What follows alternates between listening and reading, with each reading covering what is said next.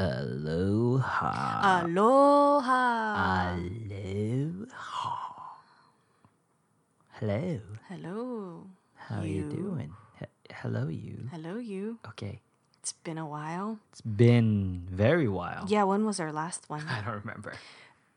Disclaimer, we did record a few, right? I think we only recorded one. Was it two? Maybe it was one, One. And then we decided not to post it. We decided to scrap it, yeah. I think a lot of the times, especially me, I'm a verbal thinker. Mm-hmm. And so I tend to say things as it's coming up. Mm-hmm. And sometimes it's things that aren't necessarily right. So I got to pull it back and say, never mind. Mm-hmm.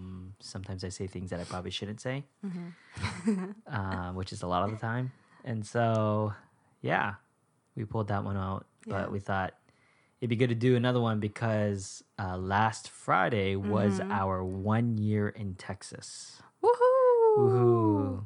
And we've dubbed it the Texiversary. The Texiversary. I like that. Yeah. Happy Texiversary. Let's eat barbecue. Right?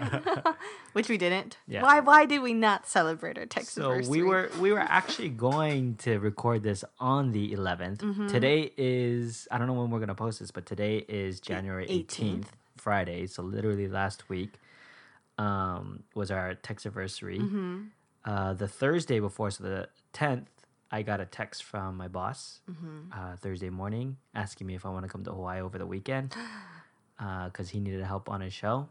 Then Thursday afternoon, I bought a ticket. Friday morning, I flew, arrived Friday evening, worked till Friday really late, woke up, went to work on Saturday, worked all day. Sunday, I woke up, worked all day. Yep. Monday morning, I went to the airport, flew back, got here at Monday night, and then Tuesday morning I went to work. Yep. So yeah, that was a surprise trip to Hawaii, and it was very tiring, but it was very fun. I really did enjoy it. I've noticed your past two trips to Hawaii have been very laborious, very labor intensive, not really restful, But this this trip was a fun labor because it was doing something I really enjoy. It was I was doing theater. Yeah. The last trip to Hawaii was not fun because it was a conference, and I'm not a big fan of conferences. It's not my cup of tea. So yeah, so that's why we're recording this a week late. Just a timeline. We flew out of Hawaii January 9th. Right. We hung out in Seattle January 10th. That was so exhausting. Yeah. And then we flew out and landed in Texas on the 11th, hence the 11th being our Texiversary. So I guess the podcast, the main theme of this podcast, well, I'm kind of running with this. I don't know if it is because Christine's going to ask the questions, but... My thought of it was, what did we learn in a year, or what happened this year? Oh, what? I thought I was going to ask you, your favorite shoe brand. Oh. That was a bad joke, but we'll keep going. Okay, yeah, it was. I was trying to think of something snarky or, quick, but I couldn't. Yeah, leave that to me. I tried too hard. When you try too hard. Oh, I'm totally, tuning you out. Sorry. No. All right. Yeah. So, it's been a year. We've lived with my parents for the past year. We've gone to one church, and then in October we decided to look for another church. I think we've mentioned that in the last podcast of how we're searching for another one. Yeah. And, I don't know if we said it in the last podcast that we deleted, or I think it was in a deleted when we're kind of explaining, but. When we went back to Hawaii, it just came up in a lot of conversation. So we just thought it was kind of repetitive, I guess. But I think with the podcast too, we're just, when we listen to it, we just want to be honest and real and right. And we're just if this seems like it'll be edifying and helpful to people, then we'll post it. If not, and if it's more of our verbal process, then we won't. Right. And so I think we're still kind of navigating those muddy waters, but yeah. So. Sorry, I interrupted you, and then you were kind of giving a summary of our past year. Went to a church, decided to go to another one. Yeah, and then we've been at this church since October-ish, and I think we're settling on it. We are cautious in terms of membership. We're not necessarily cautious in terms of like jumping into things. I mean, we're trying to serve in any way, shape, or form. And there are a lot more opportunities here too, so I'm kind of excited about that. Yeah. But we're hesitant on membership just because we want to make sure this is where we want to be. And I think I think membership is it shouldn't be taken lightly. Or we don't want to take it lightly, right? Yeah. Like, I think we resonate with that of, like, we want to make sure we commit, right? Yeah. I mean, it's, in my head, it's kind of like marriage. Yeah. Where once you're... It's a tough analogy, though. Yeah, anyway. But I mean, it's one of those that, like, if there's all these issues in a church and I just can't resonate with what's going on and I'm not a member, then I'll dig. Mm. But if I'm a member and I have all these... like issues or not issues, but if there's a lot more things that are happening, I've told myself that I commit, you know what I mean? And I'm going to stick it through as much as I can. Now it's not like marriage where I can't leave, you know what I mean? Definitely. If the church went south or something just happened and it's totally not working and it doesn't resolve, then I think that there's grounds for leaving. Yeah. Mm-hmm. But that's where I feel the analogy is not perfect. Yeah, exactly. Yeah. But up until that point, it's doing everything that I can to work with and to work alongside the people and to contribute. Yeah, to contribute. And be like an active member of the body, right? And that's why I think for me, or for us, that that's not to be taken lightly. Mm-hmm. And so, we haven't committed to that membership aspect, but we're serving... I'm doing audio and setup. Mm-hmm. Yay. Like normal. We both signed up for kids. So if anyone... I think I mentioned this in the podcast of the other church. Isn't that interesting? Mm-hmm. So the first church that we went to, I was really like, nah. Like, I know they want childcare, but I didn't know. You know, like, that's just not... It's not my strength, you know, but I'm not using that as an excuse. But there's something about it that just didn't feel right, right? Mm-hmm. And then interestingly for this one, this is nursery particularly. Yeah. And the great thing is, like, you don't have to change the diapers too. I think that was like a scary thing for me, being like the baby of the family. I don't know how to change diaper, you know, which kind of feels like embarrassing to say because as a woman you feel like you should know. But I'm like, how do you know unless you have a baby or you have, you know, like, or you have a, you know, younger sibling anyway. Exactly. But it's a weird feeling. Like in this one, like there's a lot of kids like. There were at the other church, but there's something here that I'm like, I really want to help in this capacity. Mm. Well, know? I think part of weird? It too is that there's someone, it's not necessarily we're helping the childcare, we're helping a friend. That's true. Because the lady who oversees it is in the same neighborhood group as us. And like, I really feel like it's a burden and I want to carry it. Yeah. You know, I want to help carry that. Yeah. It's weird. Yeah. And so... yeah, we've been going there, and I mean, we're still working, and all that jazz. And so all that jazz. So so you're the question master. Okay, I have three questions. Ooh, trying to pare them down, you know. All right, dig here deep, Daniel. Dig deep. Here we go. The first one is like. What's your general impressions or feelings and reflecting upon this past year in Texas? Whether it's like just emotions or just thoughts, just keeping it basic. It's easy in certain places and harder in other places. How so? I think the physical living condition, it's easier. Amen. How much is gas right now? Wait, maybe not. Let's not say, because I think it'll cause envy. Gas is between upper $1.70s and lower $1.90s. I feel weird sharing that. That's well. Then again, we have 40, 30-degree weather in winters and 100-degree, 100% humidity in the summer. So it's a give and take. I guess. But yeah, I mean, living condition, it's cheaper here. Yeah. It's much easier to live financially. Significantly. Experiences are neat. Yeah. One of the restaurants. restaurants. One of my favorite things about Texas is how we can go to concerts. I love that. Yeah. I think as music people, I love that. Yeah. So, I mean, people come by here. Time, that's really what it is. Okay, see, now it feels weird. I'm like, we got to... Well, no, because again, it's a blessing. I'm just being honest. Yeah, it is a blessing. And then, our work. Well, actually, I like to work in Hawaii much more than I do here. I think it suited you more. Yeah. But yeah, in that physicality, it's easier. Mm-hmm. Spiritually, it's harder for me personally. Mm. I think I'm very.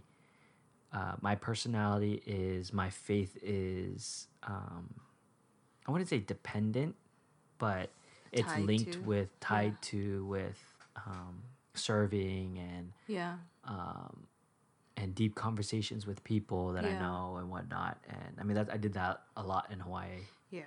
I used to hang out with people all the time, one-on-one meetings and whatnot, serve. And then when I came here, don't have any relationships. Yeah. And then I didn't really serve. Yeah. As much as I tried to. I mean, there are certain avenues and whatnot, and so, spiritually it was harder. So yeah, the past year has been ups and downs in different capacities. Mm-hmm.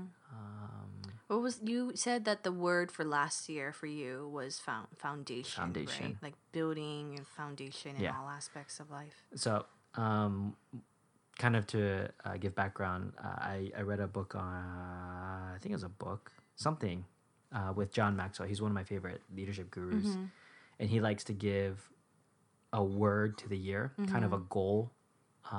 Based on a word. And so I've been doing that for a while, and I think last year was the word foundation, because I thought when I look back, it was just laying down the groundwork for us in Texas. It was finding the job, it was finding a church, it was finding the basic necessities, car, job, and all these things.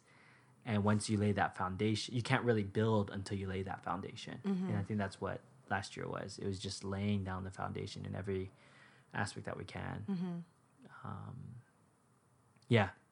So that's why I think last year was foundation. What's your word for this year?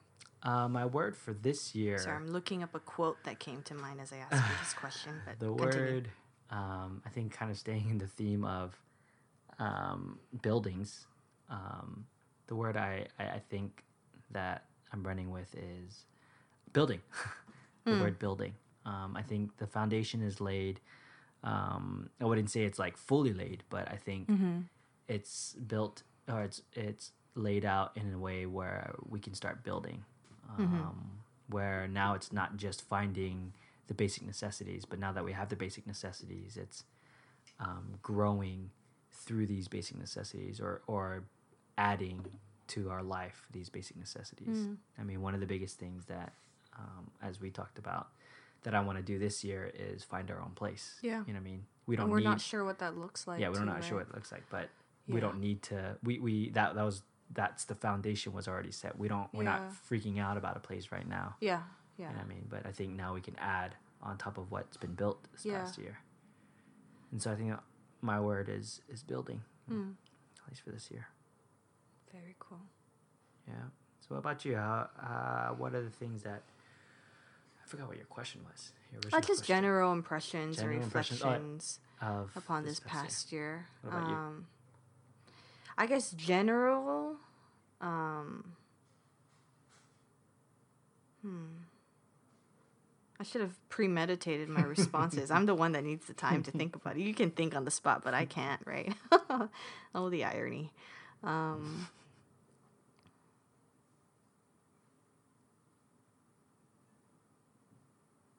Trying to find the word to describe what I'm feeling. It's very much out of my comfort zone, as it would be for anyone who moves somewhere new and starts over, right? Mm-hmm. I'm just finishing an audiobook right now, and I mentioned this to you I think earlier today about like this concept of the lady basically says, like, you know, it's almost like we all live. It's almost like we're all cats with 9 lives, you know, in the sense that we almost kind of live multiple lives within one lifetime. You know, I mean, the jargon, the Christianese that we'll use is seasons, right? Seasons of life. And whether that pertains to, like, singleness or engaged, married, that's usually what we think about, you know? But, like, I don't think it's just that, right? It's seasons of, like, getting to know God for the first time. And then it's seasons of learning what service looks like. It's seasons of, like, learning what hospitality really entails. You know what I mean? And it just spans a big area, I guess. But it was definitely a new season, obviously, for us. And to me, honestly, it was like a like an uncovering season. Okay. Meaning because we were building a new base, essentially, right? Laying down the concrete foundation. You almost have this freedom of, like, you can do whatever you want, right? Like, you're, in a sense, recreating yourself, but not really. Like, meaning, like, when you meet people, maybe in the past, like, I could have been like, oh, yeah, I really like to read, or I like to play guitar. Or, like, you know what I mean? I could have portrayed a certain part of me in the past, and then maybe having lived through the repercussions, thought, like, ooh, I don't like that I portrayed myself like that. And I guess it's kind of like the whole social media thing of, like, how do you, right? Like, you can reinvent yourself. But see, I'm still kind of wrestling through that, but I guess, sorry, I'm kind of going really nitty-gritty, but my general impression was really uncovering layers of my past, particularly, all the way through high school and elementary even, and just layers and layers and kind of peeling them off to, like, I don't know, I'm getting all emotional. But, like, who was Ayaka Christine Kakuta, you know, at 7 years old? Like, at the core of my being, like, what did I care about? Because I feel like I, like, lost sight of that through, like, high school and college. And, like, I kind of got, like, just lost, I guess. I don't know. Why do you look at me like that? It's our personality is so different. Yeah. I have, honestly, I don't understand a word you're saying right now. Okay, I mean, understanding in terms of... I appreciate the honesty, yeah. I can't empathize. You can sympathize, but you can't empathize. I can't sympathize either because I don't understand it. But, okay, yeah. But, yeah, it's totally foreign to me, what you're saying. I think things just got muddy for me. High school was a real rough time for me, and I'm not going to go into it in this podcast, but I think I lost... I just wasn't sure who I was. And this past year, I feel like God kind of, like, stripped away, like, layers. It's almost like, you know, like, they say, like, you move into a house and there's super ugly wallpaper and you just don't like it, but that's just what the house is. And so you try to paint over it and you're like, oh, I don't like that paint color. And then you paint with another color and then you're like, oh, let me go back to the wallpaper. And you just create all these, like, layers. And this past year for me felt like I was ripping through all that old paint and old wallpaper just to get back to the, oh, great, this is the ugly wallpaper we're back to. You know what I mean? But almost like maybe that's just how I perceive myself of, like, oh, great, this is the ordinary book nerd Christine that we're back to that maybe I just never came to terms with and accepting. Does that make sense? Kinda. No? Okay. Yeah, it's okay. Yeah, sorry. No, I mean, that's fine. I don't say that in a mean way. I'm just like, I get it. No, I think for me, I'll explain my personality of it. Yeah. My personality is... I don't discover who I am because I am all the things that have happened to me, if that makes sense. Like, I am the product of everything that's happened, so I've already accepted them as they happen. Like, I don't have to look back and think, oh, where have I gone? Yeah. It's, no, I'm here, and I've always been here, and everything that's happened is who I am. Versus yours is... I think there's a part of me that was left that I don't really know, or I didn't really come to terms with. Yeah. So let me figure out who that is and let me come to terms with it. It's like if we were two different pieces of artwork, this is the most randomest illustration that comes to mind. I am almost like that piece of artwork, kind of like the wallpaper where you have all this stuff and you discover the source of it by peeling away. Okay.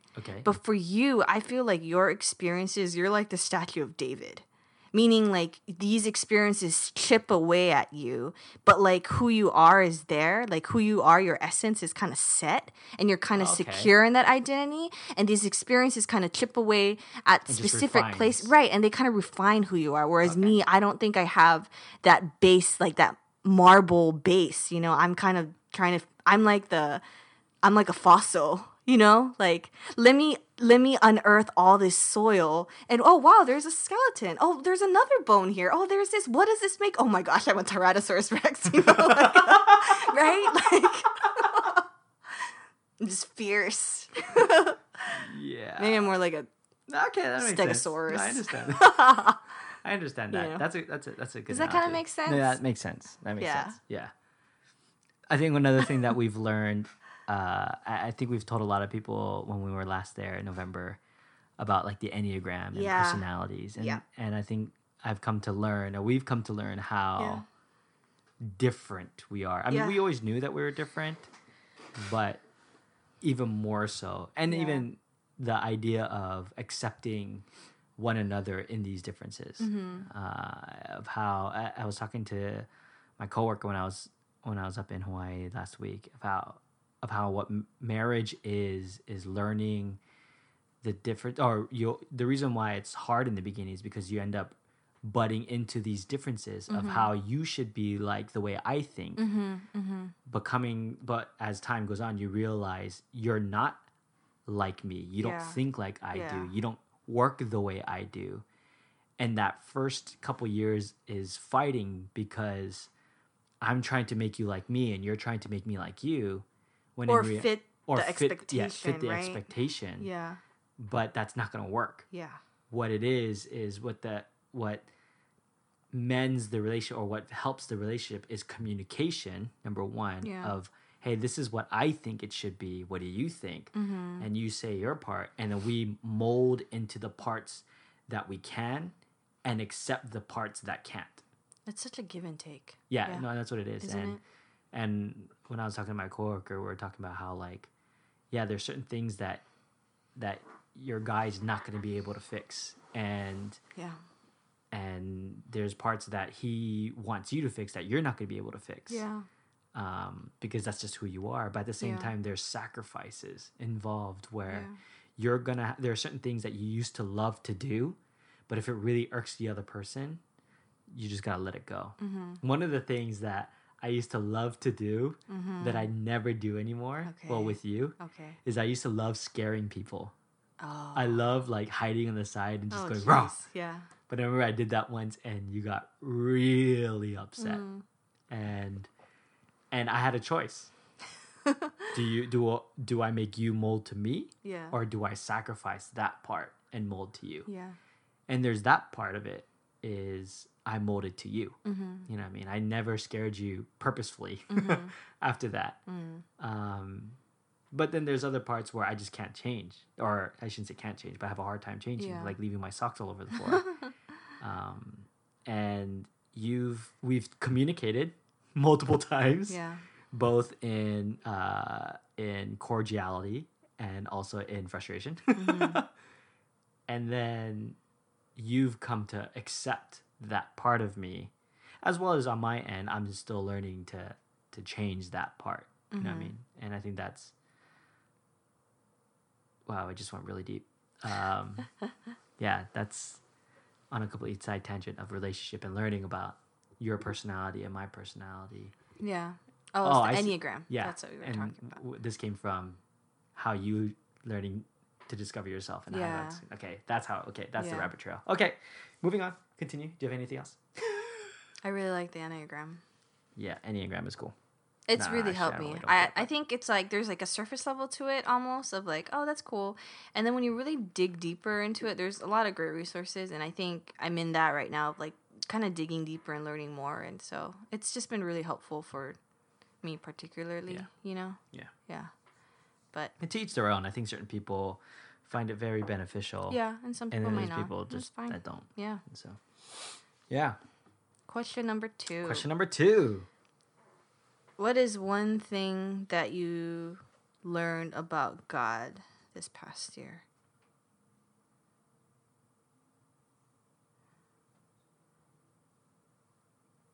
Whether it's something new that you've never seen or even something old that's just been rekindled. Well, the answer, I think it's more... You can pause to think about it. I think it's more...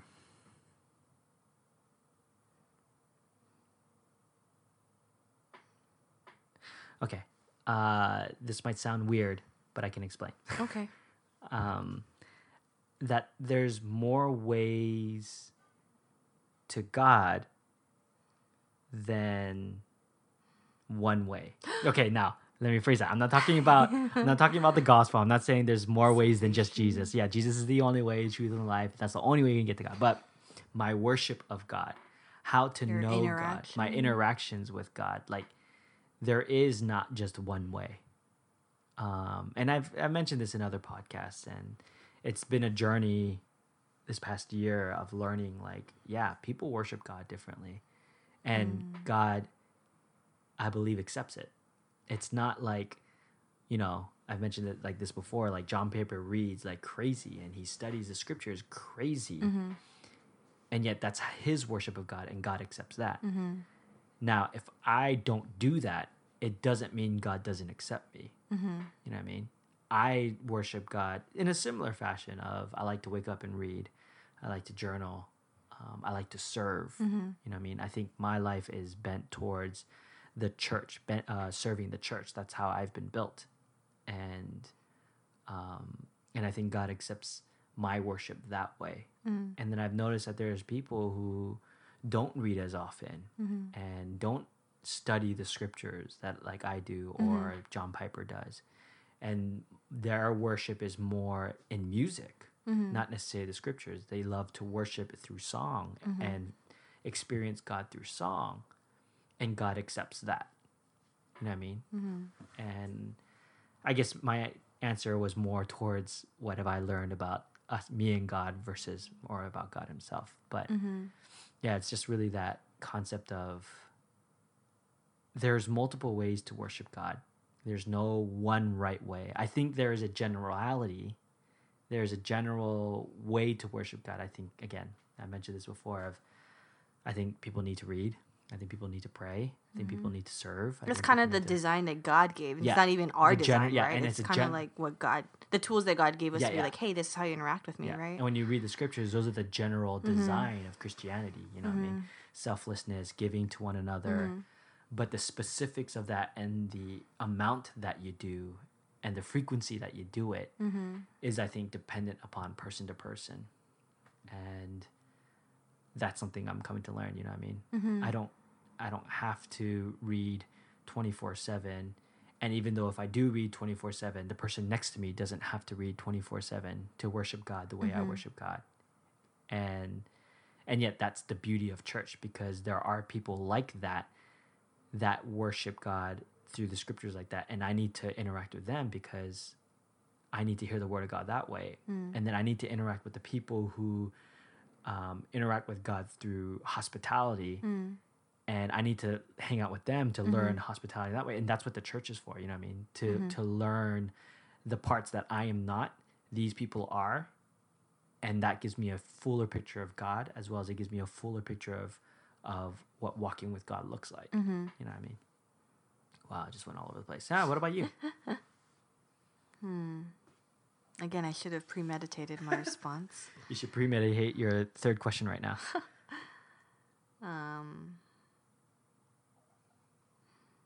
To be honest, I feel like it's just been this past month or two that I've been falling into my natural rhythm with God again. I kind of feel like I fell out of a rhythm.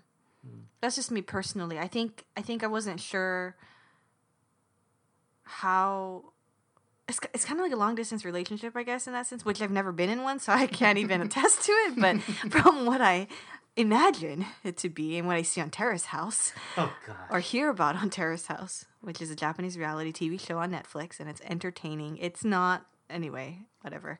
It's just entertaining. I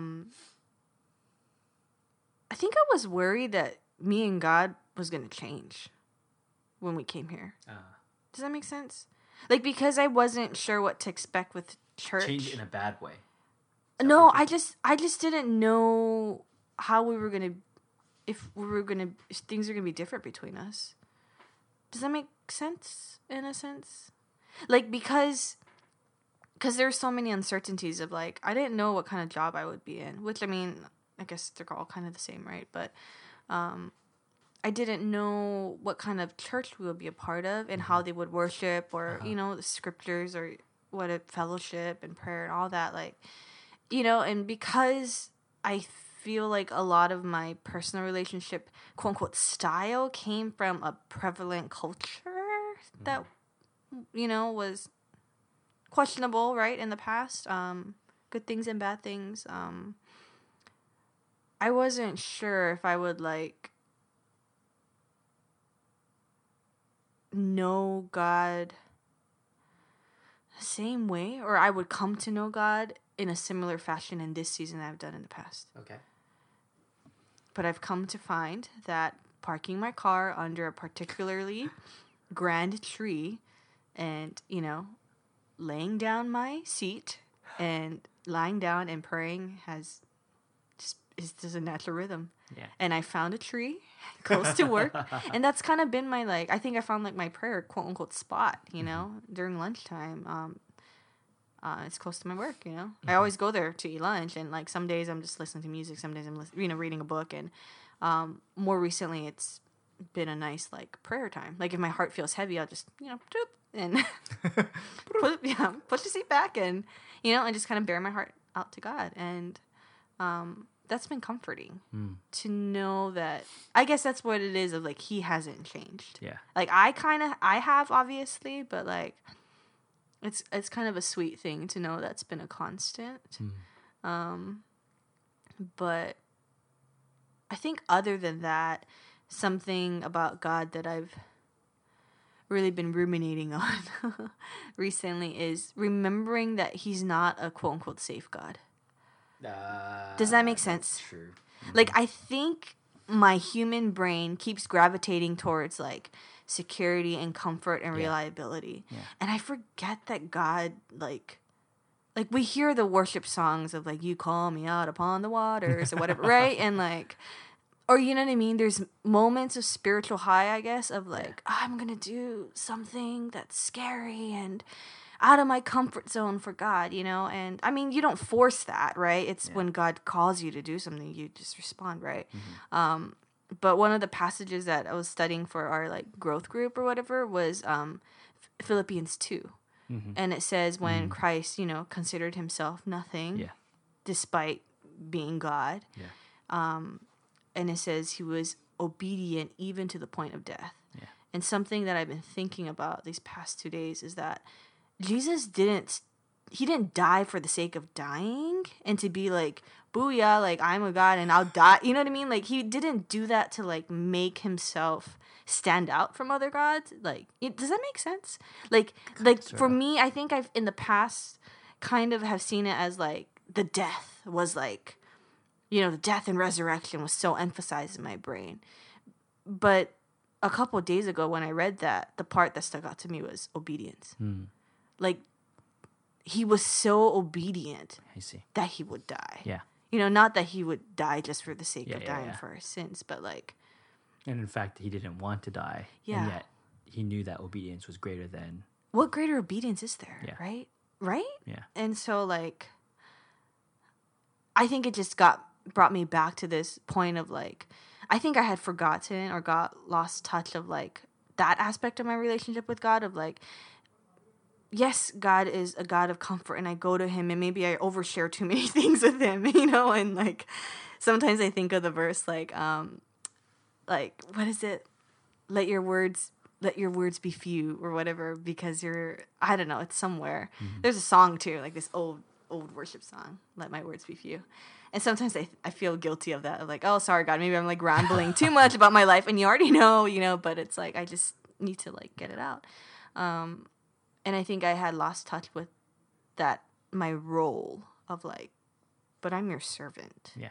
And you're my God. Yeah. You know, and our relationship is different because you can tell me whatever it is that you want me to do. Yeah. And I like want to do it. I'm so emotional today, you know? Yeah. I think it's coming back to the heart of like, I want to do whatever you tell me to do. Yeah. Right. Yeah. And that sometimes can look scary. Yeah. And I think with like leaving the first church, that was kind of scary, mm-hmm. you know, cause it just, I don't know. But the reason why I was looking up that quote earlier is the book that I'm kind of going through right now. Quoted, and I've heard it in the past too, but this is F. Scott Fitzgerald, who I don't think he was a Christian. He wrote The Great Gatsby and whatnot. It's a pretty well-known quote, but he says, I hope you live a life you're proud of, and if you're not, I hope you have the courage to start over again. Mm. And I think I feel like that was this past year. Okay. Of like finding the courage to start over again. Yeah. But not like blank slate, let me forget everything, but build upon it. Yeah, in the sense of like with church, yeah. you know, of like we just felt like it wasn't a good fit, and for us at least, mm-hmm. and finding the courage to try again. Yeah. And whether that it's with friendships or relationships or churches or work or, you know what I mean, that could span so many things, yeah. but sometimes it just takes a lot of courage to obey, yeah. you know? And I think I forgot that. Yeah. And it was kind of like every day, like, am I obeying you today, Lord? You yeah. know, I'm like, I don't know. Kind of going back to what you were saying of how, like, following God. I rambled. No, following God is not necessarily safe. Yeah. I think one of the things I would tell you a lot, especially this past year, is how just because things aren't successful doesn't mean you're not in the will of God. Mm-hmm. You know what I mean? And I think... Yeah. I heard the sermon. I don't know if I mentioned it before, but I heard a sermon a while back of how everyone knows that Joel Osteen, the prosperity gospel, is not what we're supposed to live. God's not necessarily about health, wealth, and prosperity. That we're supposed to be rich and healthy all the time, mm-hmm. and that if we're not in the will of God. You know that we know that that's not true. Mm-hmm. But I think there's a part of us, and what the sermon was about is how there's a part of us that doesn't believe the opposite. Mm. That we believe that because we follow Christ, we may not be rich, but we're not poor. Mm-hmm. We may not be the fully healthiest, but we're not going to die from cancer or anything like that. We may not necessarily prosper in our jobs and all these things, but we're not going to be like homeless or anything. Yeah. You know? Poverty gospel. Yeah, but I think in reality, when you look at it, that's not the right gospel either. Yeah. The gospel isn't, hey, your life is going to be okay. Yeah. You know what I mean? Well, let me rephrase that. It's not externally your life is going to be okay. Well, the there's gospel, no blanket statement you can say of like your quality of life almost, right? Like God's going to take care of you. That's all you know. Mm-hmm. How he does and the definition that you have with God may not be the same. Yeah. For God, him taking care of you may look like, hey, I'm going to make you lose your job. Mm-hmm. I'm going to make you suffer in this way. Mm-hmm. And yet in our minds, we think, yeah, if we follow God, that's not supposed to happen. Mm-hmm.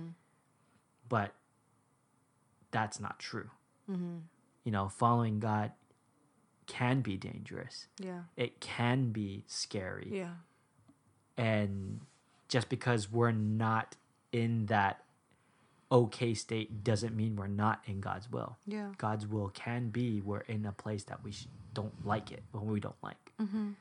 And I think that's something that I remember I had to reiterate with you a lot, as well as even for myself, mm-hmm. like, just because I'm not in a church where I'm serving wholeheartedly and it's hard for me doesn't mean I'm not in the right place. Yeah.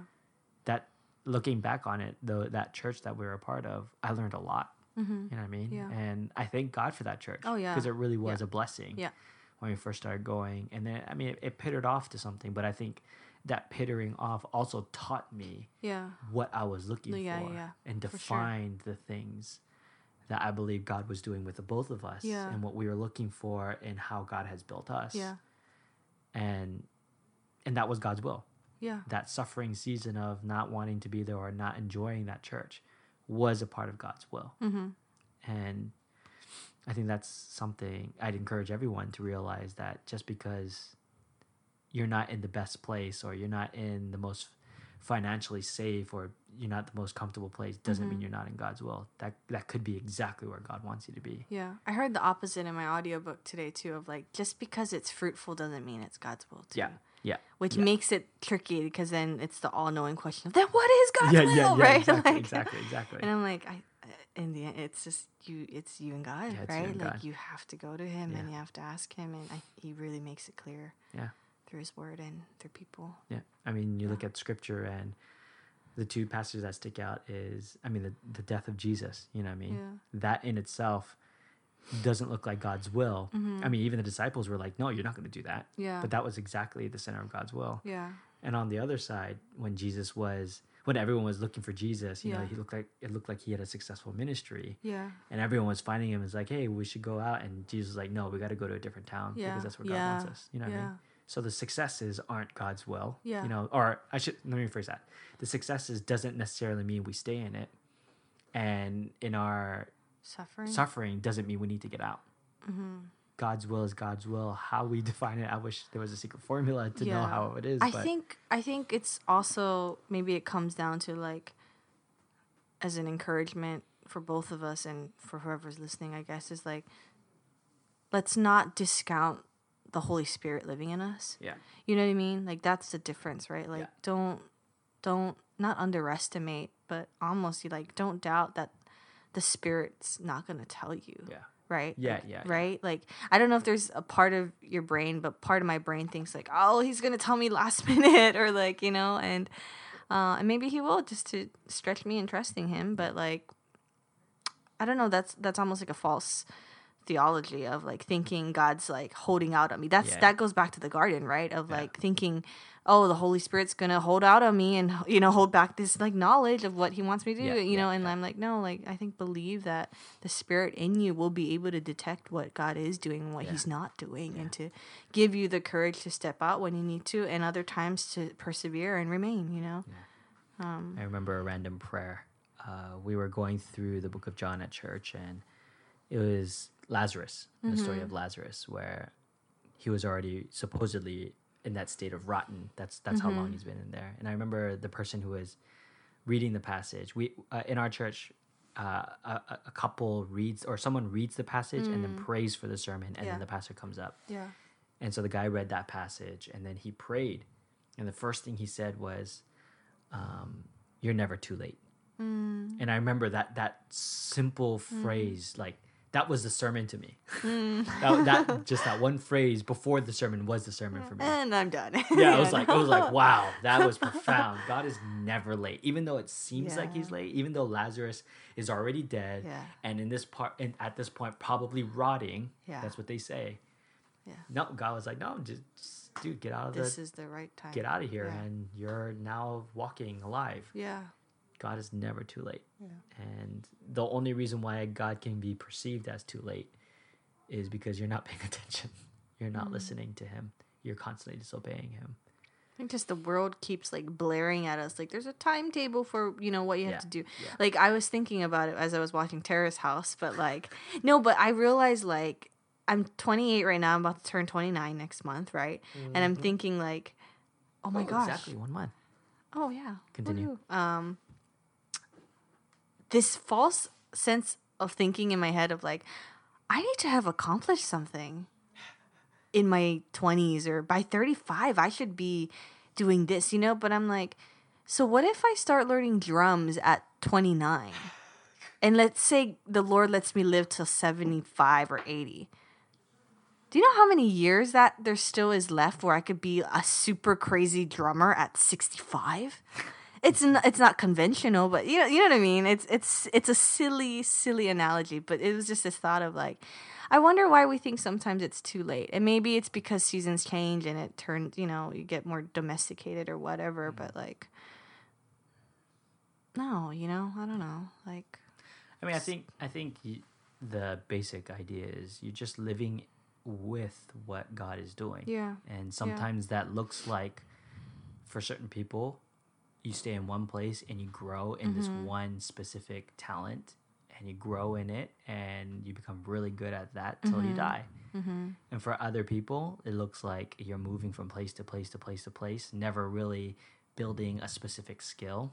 You're becoming the jack of all trades, and that's your life. And then everything in between, you know what I mean? That goes back to what I was saying, that not only is there multiple ways to worship God, but there's also multiple ways to use the talents that God has given you. You know what I mean? It's just like different. Like, there's more than one way to live your life. Yeah. That's something so simple as that is. Like, how someone's living in Japan is going to be different from how someone's living in Africa, from how someone's living in Switzerland, from America. You know what I mean? Like, and there is no designated path of how to live. There is none. And everyone is going to look different. I think that's the big thing. Everyone's will look different. Yeah. And just because they have this blessing doesn't necessarily mean I get this blessing. Mm-hmm. And just because they have this curse doesn't mean I have this curse, and vice versa. I think that's a big thing that I learned this past year. Yeah. Can I go to my last question? Yes, you can. Last question is, what is something you learned about yourself this past year?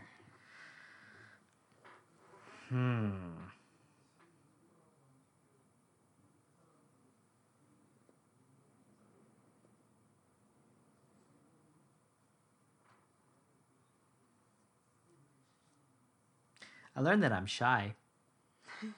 That's a little novelty. Did it strike you suddenly, or what was it?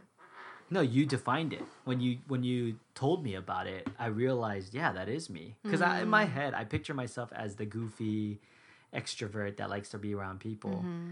But I've realized, and I've always been like this, now that I think about it, when you mentioned it, of how whenever I'm in a new situation, when we were visiting churches, Christine would be the one that would want to stay and talk to people. I was the one that wanted to leave really quickly, because I don't like that new meeting people situation. I'm really shy when it comes to that. Yeah. And then once we pass a certain threshold, you and I switch. We do. I love being around people that I know, and you get tired of that. You know what? It's more than tired. What I've realized is, I think I really like, this made me sound terrible, I think I'm really good at surface level.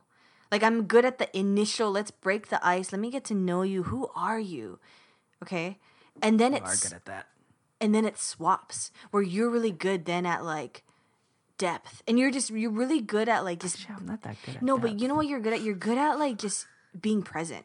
Like, you're there and you're like, this friendship will go wherever it goes, But for me, because I'm like, where is this going? Are we going to be good friends? I don't know. Like, all these weird questions seep into my brain, and then my walls go up. Is that weird? My walls are down at first, and then they go straight up. Ah, that's interesting. Yeah, and my walls are up first, and then it goes down once I get to know them. And they stay down, Yeah. And so... That's interesting. I've noticed that in our recent... I didn't tell you this, in a recent neighborhood group, I realized how relaxed you were, and like, you were so easy to talk to, and people were talking to you, and you were just like, creating this really like joyful ambiance. And I was just like sitting there, like, I was like, I might as well be a piece of artwork on the wall. You know what I mean? I'm trying to remember that. I don't remember that last neighborhood group. I mean, it wasn't anything profound. It was just me being all pensive and might as well have been a piece of artwork on the wall, But it really is. Isn't that interesting? Yeah, no, that is. Yeah, I think for me it's... That's true, though. The fear of being known or something. I don't know. I have no problem. I'm like an open book whenever Once I get to know a person, I'm an open book. I have no problem being like, hey, here's my problems here. Listen. Yeah. I have no problem with that. Yeah. Yeah, that's one thing I've learned. I really enjoy making people feel at home. because I know what it feels like to be awkward. Yeah. But once they feel at home, I don't know how to invite. I think that's people. What it is, because I don't know how to make people feel. Yeah. I mean, I know how to make people feel welcome, but I have this limit. Like, I, like once I hit this quiet moment, I'm frozen. Yeah.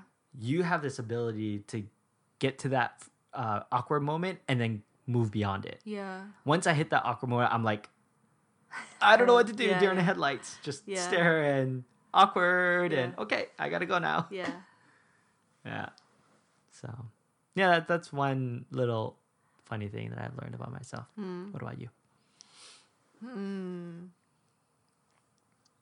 As I premeditate this response, well, it's not premeditating now. I'm thinking about it. Is there anything you've learned about me this past year? Or like something you're like, I didn't know that about her. As I think about the other question.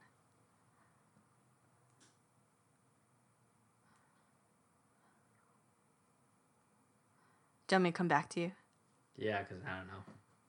Okay. I mean, there is, but I just don't know off the top of my head. Wait, what? There is? I'm assuming there is. Oh, I see. I know I don't know all about you, so I know that I must learn something. I just don't know what. You just don't remember.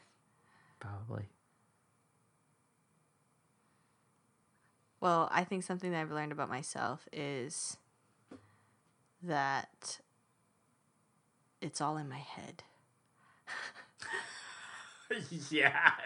Meaning, I've always been kind of fearful, I realized. Okay. You know, I think I come off as like, I don't care what people think about me. But I think I really do. Oh, and I was just going to say. It really gets to me. Yeah. And because I'm fearful, you know, I don't do certain things. And then afterwards, I'm like, oh, I wish I did that. Yeah. You know? And I've come to realize that it's all in my head in the sense of like, let's say social media, for example. I'm like, I don't, just because everyone else has a Facebook and an Instagram, or let's say just because everyone else has a Snapchat, which not everyone does, right? Doesn't mean that I have to have one. You know what I mean? It's just this idea of like, I think I, as non-conformist as I am, I'm super conformist. Yeah. Weird, yeah. I think I want to rebel to that side. I think, but I naturally am not. I don't know. I'm a conundrum. But I've learned that I'm really fearful this past year.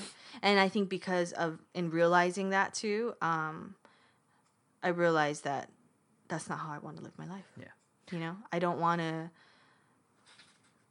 do things thinking that that's what I'm supposed to do, but I want to do things because I guess, you know, I feel that that's something God wants me to do. And because it's just something I want to do, you know, like I want to be more honest up to my own feelings, I guess, in that sense, and not respond to fear and timidity anymore. Yeah. Like just to be okay. Yeah. You know, that's what I was gonna say. As you were talking, it clicked in my head, and then you said it. That the one thing I've actually learned about you is that I thought I was the people pleaser, but I've come to realize I think you are more than I am. You know what I mean? I think you're right about that. Or either that or we've switched roles where I've come to just stop caring about what people say or what people think of me. Yeah. No, I don't think we've swapped. I think it has always been there, but the layers have just been more uncovered. It's like I think I'm a people pleaser, not externally but internally. Yeah, not internally. Right? And it's kind of interesting. There's moments where you would say like you do certain things and you're like, or you don't do certain things because you think people will look at you differently or will think of you. And I'm like, who cares about what people think? Right. Just do it. Like, why does that matter? You're always going to have a critic, right? Like, that's something. I don't know. And then I get flustered because then I can't like be who I am. Does that make sense? It's kind of a weird thing. So that's something I've learned. So, I think the Enneagram really helped me to kind of uncover that too. That I'm, that's another thing. I know I only said one thing, but another big thing that I learned is something that kind of brought to light was with the Enneagram. It talked about like how most people live in a certain time frame in their mind, meaning they either are present, living presently, or living constantly worried about the future or even living like dwelling in the past. And I've come to realize that my nature is to dwell in the past. Yeah. I'm either dwelling in the past or I'm nervous about the future. Yeah. And I'm not present, yeah. you know? And I just, that's something that I've learned, and I realize I just want to be present. Yeah. Like I can't change the past, you yeah. know? Like I can't like be mulling over like, oh my gosh, I hurt this boy's feelings in the third grade. And we're Facebook friends. Like is he gonna, you know, like who cares? Yeah, I don't talk to the dude, you know, like why am I carrying that kind of baggage? Yeah, exactly. Right? Yeah. And that was something maybe this is TMI on a podcast. No, that's like, what we talked about too, of right? how, because you are your number one area is your past. Yeah. Your number two area is the future. And I would even consider your present number three, because you're I'm like never rarely here. I'm the opposite. I'm number one, I'm in the present. Yeah. Yeah. Number two, I'm in the future. Yeah. And number three doesn't, my past doesn't exist for me. Yeah. I don't think about my past. I have a hard time reflecting. Yeah. Reflection is really hard for me because I'm so not in the past. Yeah. But reflection is really easy for you. Yeah.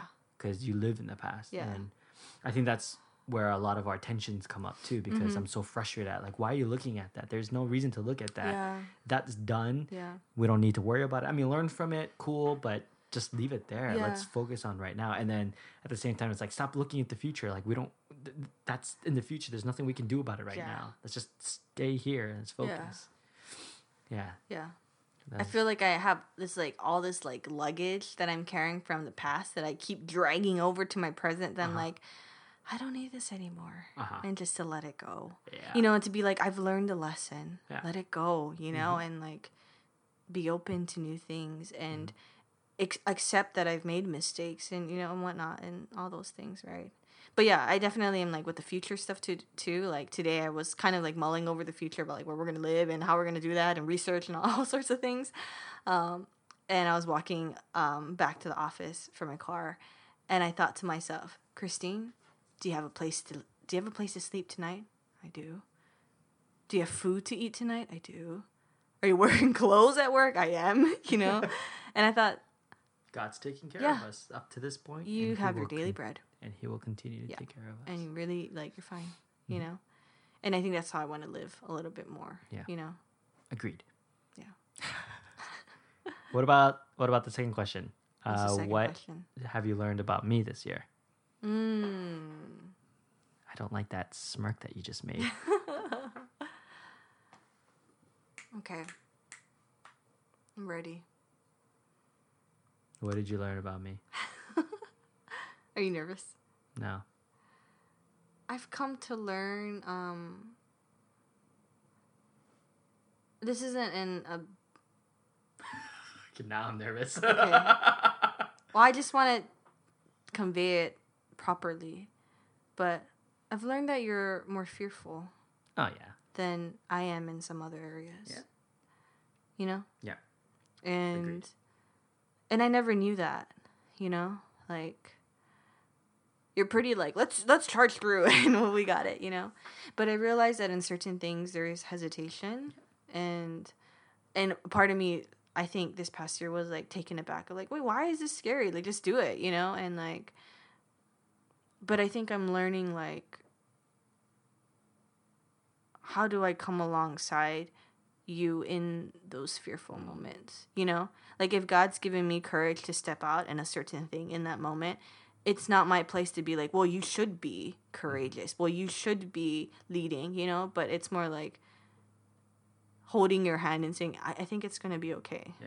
Like, let's try this. Yeah. And vice versa, you know? Because I feel like you do that for me a lot of like, Christine, it's going to be okay. Yeah. And I feel like you hold my hand and you know, figuratively and literally, you know? And like, and you walk me through it. And maybe I've just always had this perspective that I am the constantly fearful, worrying, you know, fragile one or whatever, but I'm realizing that there are just different areas where our strengths and weaknesses lie, and I feel like God has shown me certain parts that where you might be fearful, and for me to be gentle and to come alongside and to encourage you.